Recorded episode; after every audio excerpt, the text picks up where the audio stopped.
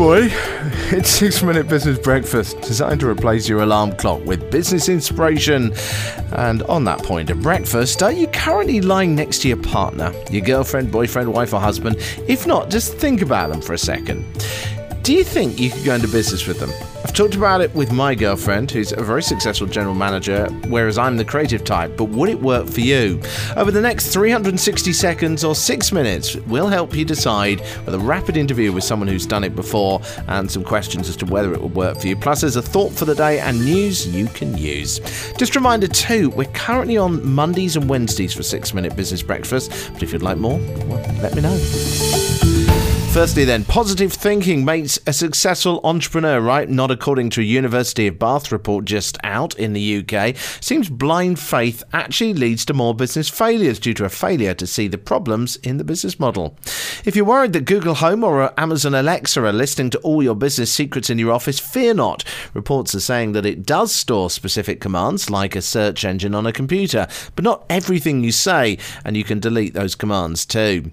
And do you still have lots of old board games? In your attic? Perhaps you should set up a cafe. A firm in Cleveland in the US has done that. Did you ever play the game um, Go for Broke, where you lose all your money as fast as possible to win? I think I learned too much from that game in, in my life. Um, check out their website at tabletopcleve.com, tabletopcleve.com, in case you think that would be something you could take to your part of the world.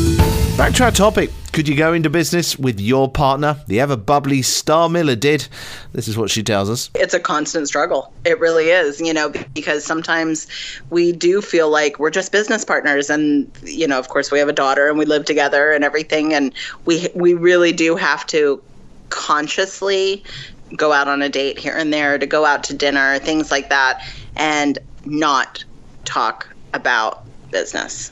What would be your advice then if, if people are going into business with their partner and it comes down to this question of, of business direction? What would you say you should do and how you should handle it? Be clear on your direction because each partner might have different ideas. And if you want to do your part, you know, kind of like I wanted to do the tourism side a little bit, compromise a little bit, you know, maybe test it out, test out the waters or, you know, make sure that both of you guys understand what or what you guys are doing. The other thing I would say as far as relationships go, make sure you set aside some date nights, make sure you set aside the, you know, relationship side because business can get in the way and it can be frustrating if there's miscommunications. And you know it's like being mad at your boss at work and then you try to take it home.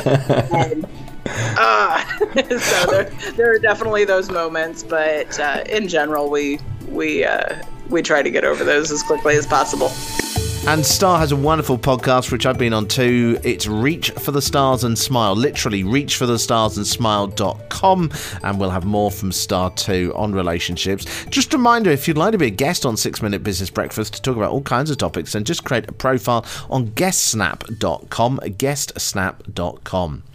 Now, I did some research around the topic of going into a business with your partner, and Star seems to be getting it bang on according to all the articles out there. The first thing to remember then is that business relationships, in many ways, are like real relationships. You have to have a good personal relationship with the person because if you don't like or trust the person already, it is never going to work, according to all the articles. I hope you do like your partner already, especially if you're next to them right now. In fact, a Forbes article said couples who go into business together either end up touring the world and writing books on how they did it, or having even longer divorces as they fight over who did what for the business.